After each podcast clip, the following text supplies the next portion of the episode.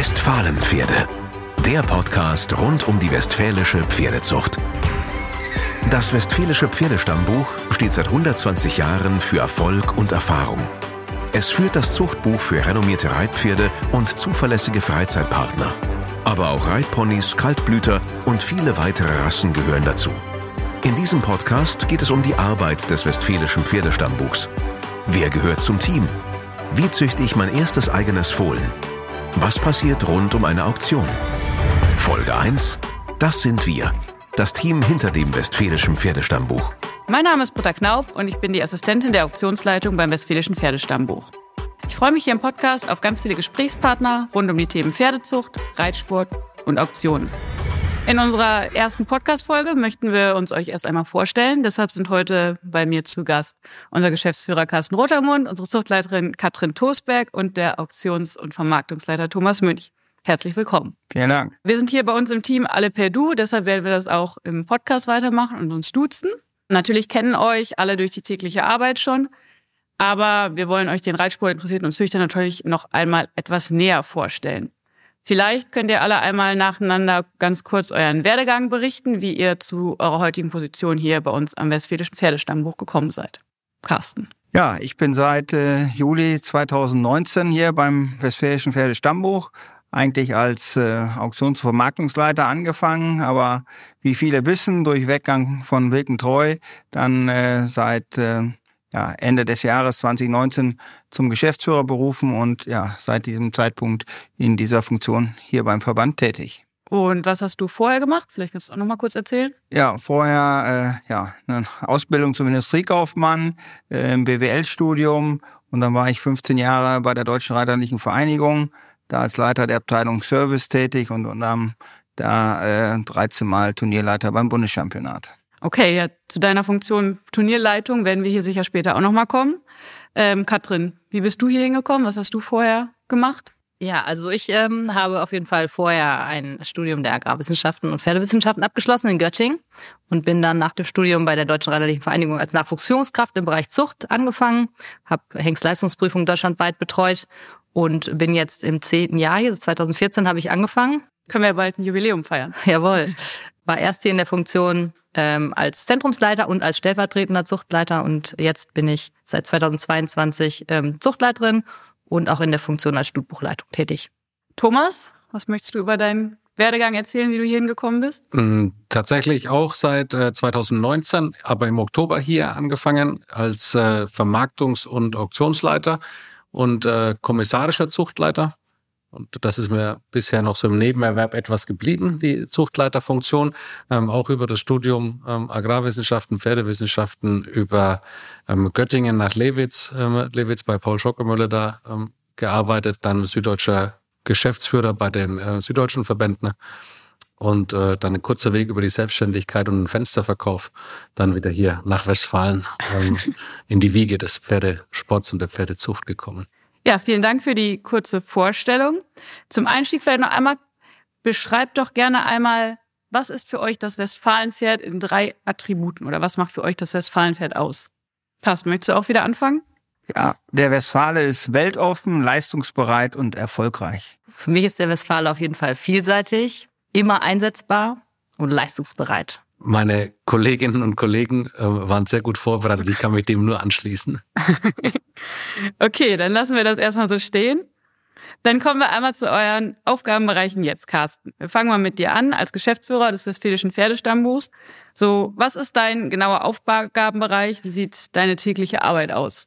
Ja, ich bin für die Gesamtorganisation des Verbandes äh, zuständig, von der Finanzplanung, Personalplanung äh, bis hin zur Zukunftsplanung, aber natürlich auch das Berichtswesen, was wir als äh, Verband äh, machen müssen, auf den Delegiertenversammlungen, äh, Kreisversammlungen et cetera pp., äh, aber auch verantwortlich für den Jahresabschluss, der, der jährlich zu erstellen ist und so, ja, die üblichen Aufgaben eines Geschäftsführers wie bei einem mittelständischen Unternehmen. Ja, das klingt auf jeden Fall sehr interessant und vielseitig.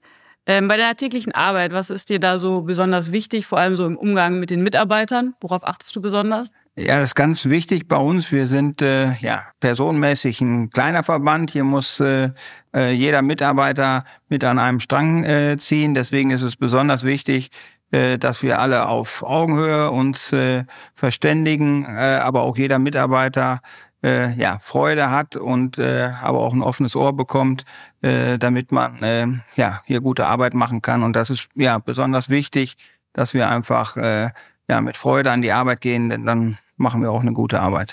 Wir hatten es gerade schon einmal angesprochen, du kommst aus der Turniersportveranstaltung, du warst lange bei der Deutschen Reiterlichen Vereinigung angestellt und hast dort Turniersportveranstaltungen organisiert. Seit du hier in Münster-Handorf bist, hat sich ja auch das Turniergeschehen hier sehr ausgeweitet. Wir haben ähm, alles umgebaut, die Ställe sind umgebaut, das Turniersportzentrum Münster-Handorf steht sozusagen vor der Tür. Was sind da so Zukunftspläne?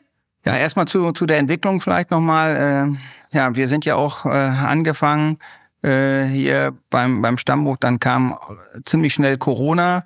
Und mit Corona haben wir dann auch entschieden, weil wir äh, bei uns auf den Außenanlagen eine Top-Turniersportanlage äh, haben, kurzfristig dort äh, Turniere äh, durchzuführen und zu veranstalten.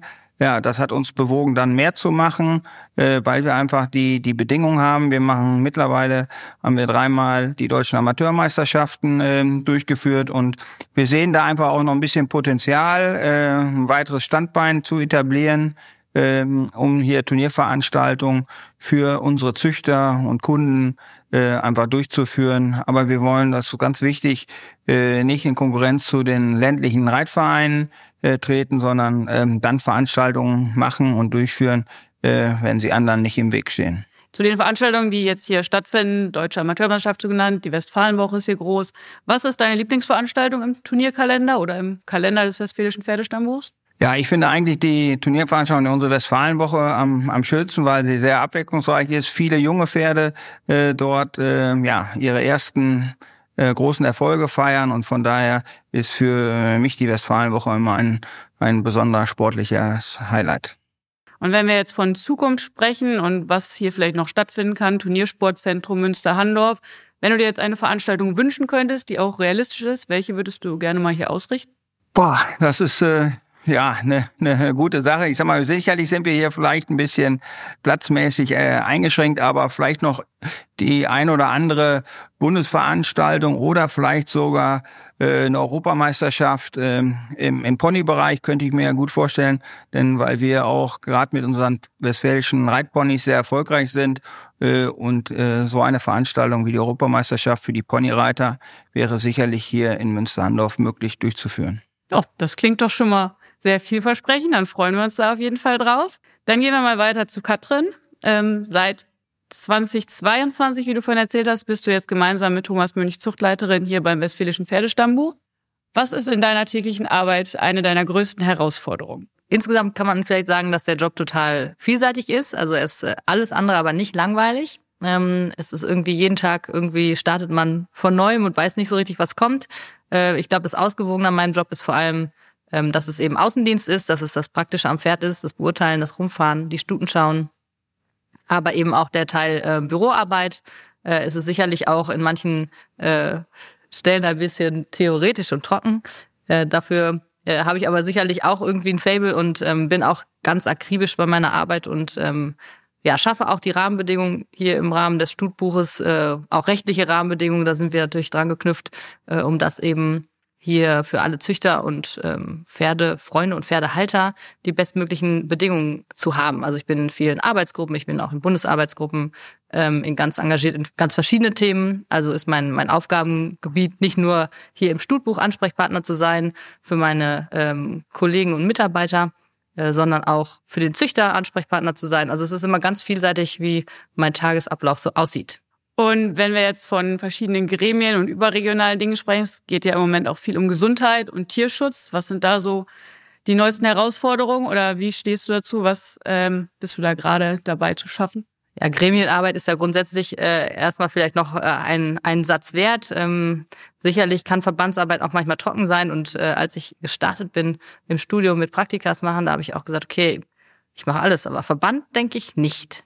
Äh, aber das hat sich dann doch nochmal äh, ja, gegeben und ähm, man kann eben total viel erreichen in den verschiedenen Arbeitsgruppen, vor allem jetzt in äh, den letzten Jahren ähm, sei es mit den äh, Leitlinien zum Tierschutz und Pferdesport, die noch eingeführt sind, und auch mit der öffentlichen Wahrnehmung, die sicherlich sehr kritisch äh, inzwischen auch mit dem äh, Tierwohl im Bereich Pferdesport umgeht, ähm, ist natürlich viele Herausforderungen. Wir sind ja auch Pferdefreunde und treten auch jeden Tag hier damit an, dass wir eben das Beste für die Pferde wollen und auch das äh, natürlich aber in Einklang bringen wollen mit mit den Pferdeleuten, die wir sozusagen betreuen. Und da ist es eben so, dass wir in verschiedenen überregionalen Arbeitsgruppen äh, im Austausch sind, mit den anderen Verbänden, mit der F N, aber auch mit den zuständigen Behörden wie dem Veterinäramt hier vor Ort oder auch dem Landesamt für Umweltschutz und Naturschutz und auch mit dem Ministerium. Also das ist sehr vielseitig. In allen Bereichen sind wir eben gut vernetzt und ähm, ja, um uns da eben äh, fortzubilden und zu gucken, dass wir für den Züchter und auch für für uns das Beste natürlich in allen Belangen erreichen. Ja, du bist Zuchtleiterin, aber auch Stutbuchleiterin. Das heißt, du bist auch verantwortlich für alle Mitarbeiter im Stutbuch. Was sind da Herausforderungen? Wie ist das mit zu verknüpfen? Ist es schwieriger, in Gremien zu sein oder schwieriger, die Mitarbeiter zu führen? Naja, also eigentlich ist gar nichts so richtig schwierig. Wenn ich das jetzt als, als richtig Arbeit empfinden würde, dann würde ich das sicherlich nicht so, so viel und so gerne tun, wie ich das tue, meine Arbeit. Es ist schon so, dass ich das mit voller Überzeugung tue und dass ich ein ganz tolles Team habe im Stutbuch. Ganz viele auch junge, junge motivierte Mitarbeiter, aber auch Mitarbeiter, die schon länger hier sind, die ganz tief im Thema sind. Und ähm, das ist, glaube ich, ein tolles Miteinander. Und wir haben eben schon angesprochen, wir haben viele Veranstaltungen. Wir haben auch im Bereich Zucht ja vor allem die Stutenschau-Saison, wo wir durchs Land fahren und Fohlen und Stuten beurteilen. Äh, und da ist es, denke ich, so, dass es für alle sehr belastend ist mit viel Arbeitseinsätzen, auch am Wochenende. Und das geht halt nur im Team, deswegen würde ich das jetzt nicht als Arbeit bezeichnen, äh, sondern das ist Teamwork hier, was ähm, auf allen in allen Bereichen meiner Meinung nach gut funktioniert. Äh, dann hat, natürlich hat man immer mal Diskussionen mit irgendwie äh, auch externen, das ist so, als Verband ist man ja auch oft gerne mal schuld, äh, aber ich glaube, das ist, hält sich alles die Waage und es ist wirklich einfach sehr, sehr spannend und abwechslungsreich. Ja, wenn man dir so zuhört, denke ich, merkt man, wie sehr du für die Arbeit brennst und wie gerne du das alles machst. Aber was ist deine Lieblingsbeschäftigung oder Lieblingsveranstaltung im Rahmen deiner Tätigkeit als Stutbuchleiterin und Zuchtleiterin? Das kommt dir auf die Jahreszeit an. Im Sommer sind es auf jeden Fall die Fohlenschauen, dass ich äh, ganz viel Fohlen gucken kann, weil das äh, auch einfach spannend ist, wenn man ähm, eben Hengste zulässt, wie dann auch die Nachkommen sind. Das ist im, im Sommer meine Lieblingsbeschäftigung.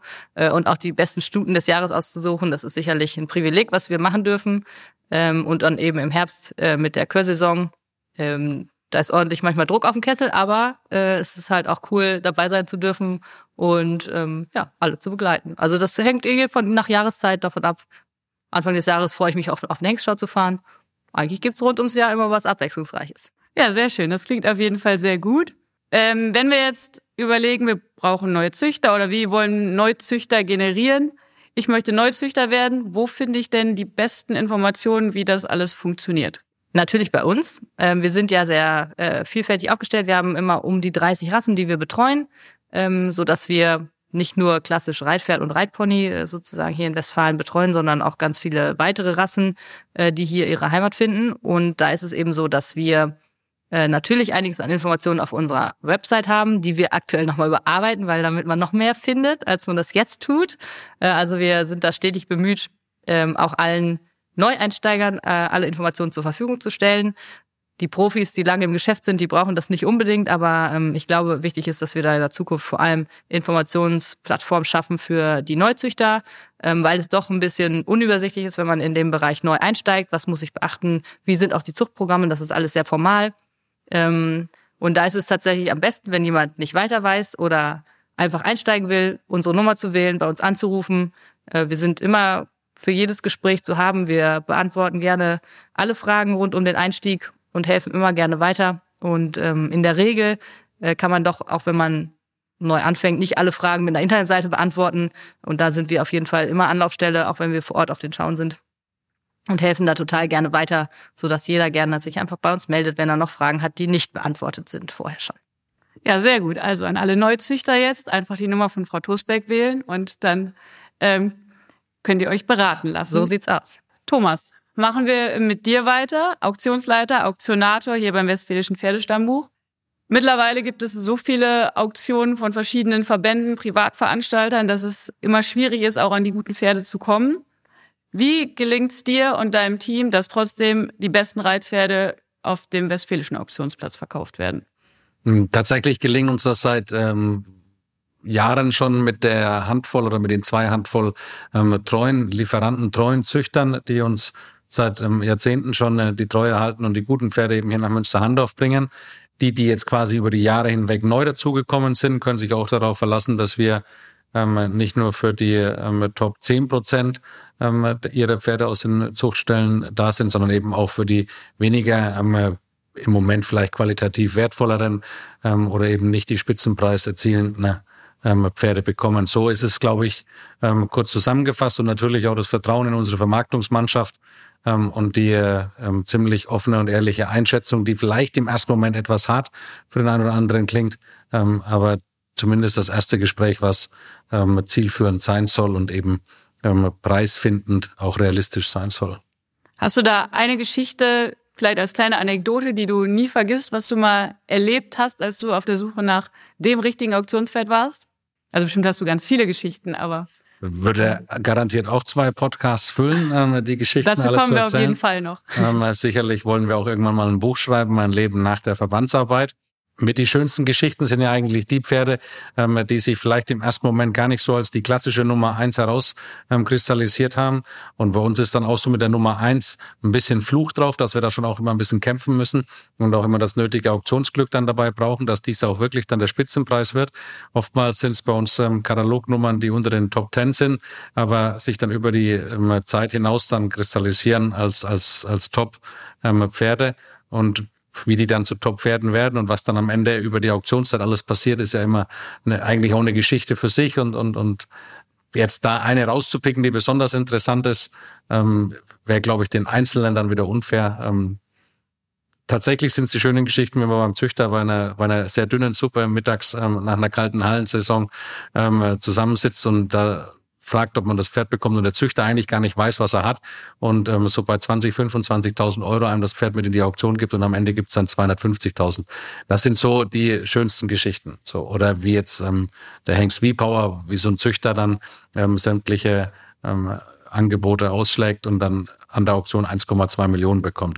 Das ist dann ähm, eine coole Geschichte, wenn man die von Anfang an ähm, bis bis zum Ende hin so so hinbekommt. Oder auch Familie Ulmka, ähm, die jetzt ähm, mit Embolo da die Preisspitze als Reitpferd, ähm, teuerstes Reitpferd Westfalens hatten, ähm, jahrzehntelang treue Lieferanten der der, der Auktion.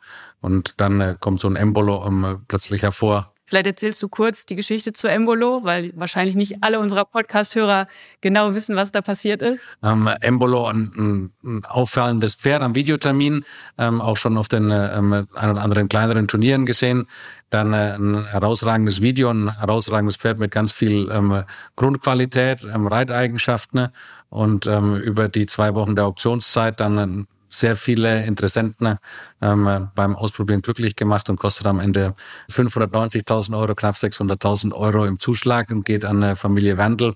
Und ähm, ja, wir drücken die Daumen, dass es ähm, Los Angeles oder Brisbane eine der Olympiaden dann wird, die er erreichen soll. Ja, da drücken wir sicher alle die Daumen. Was war für dich in deiner Zeit als Auktionator so das Aufregendste, Spannendste? Wo warst du am angespanntesten? Und es hat sich dann doch zum Guten oder nicht zum Guten gewendet?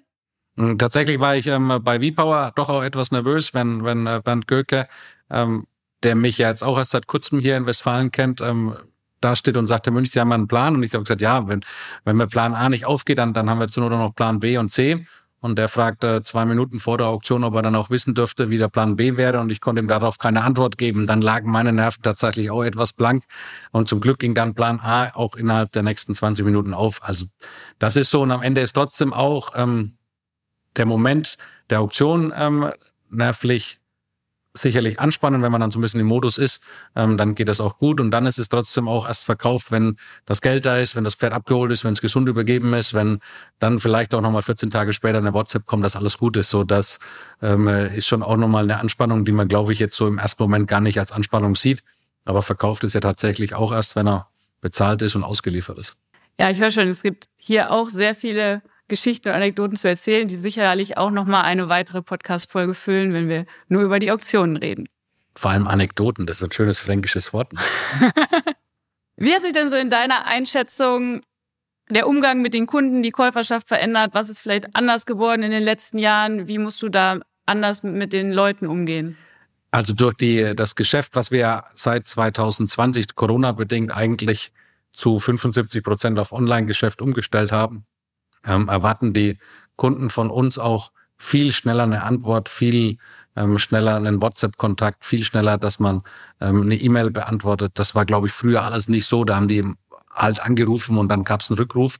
Ähm, jetzt sind sämtliche Medien von ähm, Social-Media-Kanälen über WhatsApp, über E-Mail eigentlich schon mit dem Abschicken der Frage die Antwort erwartend ähm, als Zeitdruck zwischen ähm, uns und dem Kunden, also auch zwischen meiner gesamten ähm, Vermarktermannschaft. Wenn da nachts um zwei Uhr aus Panama eine E-Mail reinkommt, dann will der auch eigentlich nachts um zwei Uhr eine Antwort haben. Sonst ähm, beantwortet es vielleicht irgendein anderes Unternehmen oder ein anderer ähm, Auktionsanbieter. Und, und da ist schon der, der Run und der Kampf um den einzelnen Kunden mit Geschwindigkeit unheimlich schnell geworden, was man immer denkt, das vereinfacht einem was, das, das ähm, moderne Medium ähm, hat es eigentlich, ja, vereinfacht, aber auch so brutal beschleunigt, ähm, dass wir schon zu tun haben, dass wir nachkommen. Ja, du hast gerade schon angesprochen, Corona. Du hast hier angefangen Ende zwanzig neunzehn als Auktionsleiter, dann war zwanzig zwanzig im Januar deine erste Auktion, die du noch live hier in der Auktionshalle durchgeführt hast. Dann kam die Anlieferung für die Frühjahrsauktion und dann kam schon Corona. Was, wie ist es hier weitergegangen? Was ist passiert? Was habt ihr gemacht? Und zum Glück konnten wir ziemlich schnell umstellen auf Online-Auktionen. War auch mit ähm, Horst vierundzwanzig, mit, mit Simon Kohlenbrenner ähm, einen Partner gefunden, den ich auch schon ähm, aus der Vergangenheit ähm, gut kannte, wo wir Vertrauen zu hatten, wo wir noch weiter ausbauen konnten, wo wir dann eigentlich das komplette ähm, Corona-Jahr auf, auf online umgestellt hatten, dann on live ähm, den Hengstmarkt gestalten konnten, aber alles ähm, ohne, ohne online nicht mehr denkbar gewesen. Im ersten Jahr musste ich ähm, vielen Züchtern, gerade im Fohlenbereich, ähm, den älteren Züchtern erklären, was eine E-Mail-Adresse ist. Und im Jahr zwanzig einundzwanzig waren sie schon so, dass einige gesagt haben, Herr Münch, bitte nehmen Sie meinen Fohlen mit ähm, auf eine Online-Auktion. Dann muss ich nicht nochmal aufladen oder brauche nicht nochmal das Enkelkind oder den Nachbarn, der mir hilft, Fohlen und Stute einzuflechten und nochmal ein zweites Mal loszufahren. Das hat sich, man darf nicht sagen dank Corona, aber durch Corona ganz schnell etabliert gehabt, dass wir eben online so weit gekommen sind, wie wir bisher sind. Das wäre, glaube ich, ohne Corona nicht so schnell gekommen. Dann würden wir jetzt noch darum bitteln und betteln, dass wir Pferde für eine Online-Auktion zusammenbekommen. Und seitdem finden ja auch eigentlich oder haben über mehrere Jahre die Auktionen ausschließlich online stattgefunden. Jetzt hatten wir auch schon mal wieder ein paar Live- bzw. On-Live-Auktionen. Wie soll es weitergehen? Willst du weiter online machen oder geht es doch wieder auf Live zurück? Was sind so deine Erfahrungen oder Zukunftspläne? Also wenn wir weiterhin die Masse der verkauften Pferde so hochhalten wollen, wie wir es bisher die letzten zwei, drei Jahre gemacht haben, müssen wir weiterhin auf online bauen und bauen wir auch weiterhin auf online müssen, das ist schon der falsche Begriff, bauen wir weiterhin selbstverständlich auf online und ist auch nicht mehr wegzudenken, das Online-Medium, so wie es, glaube ich, vor zwanzig Jahren die ersten Telefongebote gab, wenn wir uns daran erinnern können, dass ab zwanzig zwanzig ähm, Online-Gebote den Einzug gehalten haben in die Auktionslandschaft. Die Live-Auktion, da sind wir auch immer wieder mal, äh, wenn wir eine besonders gute Stimmung haben in der Halle und, und, und einen tollen Abend haben und danach noch eine, eine schöne Party und alle sind zusammen und alles ist so ein ähm, Gemeinschaftsgefühl wieder zwischen Züchtern, Reitern, Ausstellern, Auktionsteam, äh, Verkaufsteam, Kunden, dann sagen wir, pach, geht, geht nie mehr ohne ähm, live und lass uns das nächste Mal wieder live machen und beim nächsten Mal ist vielleicht eine Stunde weniger Feier danach und ein Pferd nicht so teuer und weniger Euphorie, dann sagen wir, ah, hätten wir auch online machen können, wäre genauso gewesen. Ja. Das ist, glaube ich, von Auktion zu Auktion ist unterschiedlich. Bei uns wird es sich jetzt auch in diesem Jahr weiterhin so eingrufen, dass wir viel online machen werden und sicherlich zwei Reitpferdeauktionen on live, den Hengstmarkt on live und was dann noch alles so sich entwickelt über die nächsten Jahre, muss man muss man sehen. Auch das Format der on live Auktion, muss es noch kleiner, kuscheliger, noch elitärer werden oder muss es einfach wieder doch ein größeres Volksfest werden, wo alle kommen. Ja, das müssen wir jetzt überprobieren, versuchen und testen. Try and error. Try and error. Merkst du Unterschiede im Bietverhalten zwischen live und online? Wie ist, hat sich da die Kundschaft oder Käuferschaft verändert? Wir diskutieren da ja auch mit Simon Kohlenbrenner viel, viel darüber. Er hat es am Anfang auch schon immer so gesagt. Ich habe es ihm nie geglaubt, aber tatsächlich ist der Online-Kunde, der rein online ähm, kaufen und, und besichtigen möchte, ähm, nicht der Kunde, den ich auch on live abholen kann. Ähm, der möchte über vier Tage des Bietens, die Entwicklung der Preisgestaltung, über das Pferd sich nochmal Gedanken machen, ähm, findet es gut, dass er viermal vierundzwanzig Stunden Zeit hat, ähm, das Ganze sich anzuschauen, gibt mal ein Gebot im kleineren Bereich ab, lässt sich dann ähm, mit zum höheren Preis hinreißen, ist dann vielleicht über seinem Limit und hat dann nochmal zwölf Stunden Zeit, sich Gedanken zu machen, ob er vielleicht nochmal ähm, doch was drauflegt oder nicht. Der lässt sich jetzt nicht innerhalb von von zwei Minuten ähm, dreimal durch mich anschreien und gibt dann die Hand. Das ist das ist ein anderer Kunde. Der On-Live-Kunde, ähm, das ist schon auch was, der, glaube ich, spontaner reagiert, der der das Ganze auch ähm, aus der Emotion raus vielleicht noch emotionaler ablaufen lässt ähm, als der reine Online-Kunde. So, und die sind auch, ähm, glaube ich, der Online-Kunde gerne der anonymere und der der verstecktere als der Live-Kunde, der auch gerne in der Präsenz ist und äh, gerne in der ersten Reihe sitzen möchte. Ja, dann dir auch erstmal vielen Dank für diese Ausführung. Zum Schluss noch einmal, vielleicht könnt ihr drei noch einmal eure Wünsche für das Jahr zweitausendvierundzwanzig für euren Bereich hier beim Westfälischen Pferdestammbuch zusammenfassen. Mein Wunsch ist es, dass wir natürlich jetzt mit den erschwerten Rahmenbedingungen, die wir einfach äh, haben, wirtschaftlich bedingt, ähm, äh, trotzdem ein, ein gutes und erfolgreiches zweitausendvierundzwanzig haben werden. Und äh, eigentlich mit unserer äh, tollen Truppe bin ich auch ganz zuversichtlich, dass wir auch zweitausendvierundzwanzig äh, äh, wirtschaftlich äh, ein gutes Jahr abschließen werden können. Ja, ich für meinen Bereich kann natürlich sagen, dass wir so ein bisschen gespannt sind, was auch die Zukunft bringt, auch an Bedeckungszahlen. Das ist ja doch immer spannend, was wir dann jetzt übers Jahr dann auch an Fohlen registrieren. Wir hoffen natürlich, dass die Züchter sich nicht entmutigen lassen, dass sie dass sie weiter züchten ähm, und hoffen, dass wir äh, auch eine Arbeit abliefern, dass sie mit uns zufrieden sind, dass sie eben nicht sich überlegen, ach, kann auch ein anderer Verband sein, sondern dass sie stolz sind, hier in Westfalen zu züchten und sich mit uns identifizieren und dass sie unsere Arbeit schätzen. Ähm, weil wir treten jeden Morgen hier mit an und denken, wir möchten gerne eine gute Dienstleistung abliefern äh, und möglichst viele Züchter eben gut bedienen. Und das äh, ja, hoffen wir, können wir auch dieses Jahr abliefern. Also für zweitausendvierundzwanzig Umsatz, Umsatz, Umsatz. Ja, ähm, eigentlich so im Spaß gesagt. Tatsächlich auch der Moment, wo wir nicht angefeindet werden dafür, dass vielleicht mal eine WhatsApp oder ein Telefonrückruf ähm, liegen geblieben ist. Denn wir wollen schon alle zurückrufen und wollen alle ähm, WhatsApps ähm, beantworten. Das ist so mein großer persönlicher Wunsch für zweitausendvierundzwanzig, dass ich dem besser nachkomme, ähm, Telefonate und äh, WhatsApps ähm, schneller zu beantworten und das tatsächlich auch mit meinen Vermarktern schon besprochen habe, dass es bei uns tatsächlich auf dem Trubel des Tages dann mal untergeht, das ein oder andere vielleicht zu beantworten, was nicht sein soll, was wir aber für unsere Mannschaft und für unsere Züchter und für unsere Kunden vor allem noch besser geregelt haben wollen für zweitausendvierundzwanzig. Ja, dann würde ich erstmal sagen, vielen Dank euch drei für dieses nette Gespräch. Bei vielen Sachen wollten wir ja die Ersten sein, waren, waren auch bei vielen Sachen, glaube ich, mit die Vorreiter. Das heißt, der einzelne Sprung an der Körung, sei es die Online-Auktion und, und so gibt es bestimmt noch den einen oder anderen Punkt, wo wir Erster sein wollten. Und als äh, du vor einem halben Jahr einmal auf mich zugekommen bist und wolltest auch nochmal ähm, deine ähm, Stellenausschreibung, sage ich mal, etwas aufpeppen und, und Beschreibung vor allem etwas ausweiten und ähm, dich noch weiter als zwölf Stunden am Tag mit Westfalen ähm, beschäftigen und dir die Idee Podcast Ähm, geboren ist, habe ich erst gedacht, boah, ähm, das auch noch und mal gucken, wie das alles so wird. Aber ich finde, dieser Auftakt hier ähm, ist nicht nur ein Zeichen, ähm, dass es ähm, was gibt, was wir die Ersten wieder sein können, sondern auch ein Zeichen, wo wir ähm, modern in die Zukunft gehen können. Und an dieser Stelle ähm, herzlichen Dank, Britta. Hoffe, dass ganz viele ähm, der Idee folgen und wir noch ganz viele nicht nur Zuhörer bekommen, sondern eben auch ähm, spannende Podcast-Gäste ähm, bekommen, ähm, die wir in Zukunft unseren Züchtern, Hörern mitgeben können, um interessante, spannende Themen vielleicht doch auch mal bei der einen oder anderen Autofahrt ähm, Ihnen noch nahe zu bringen. Danke, Britta. In der nächsten Folge sind wir zu Gast auf dem Freiberger Hof bei den Schwestern Lucie Anouk und Lana Pinot-Baumgürtel. Wir sprechen mit ihnen über ihre Erfolge in Dressursport, die Ausbildung von Jungpferden und darüber, wie emotional es ist, mit selbstgezüchteten Pferden an der Spitze mitzureiten. Westfalenpferde, der Podcast rund um die westfälische Pferdezucht.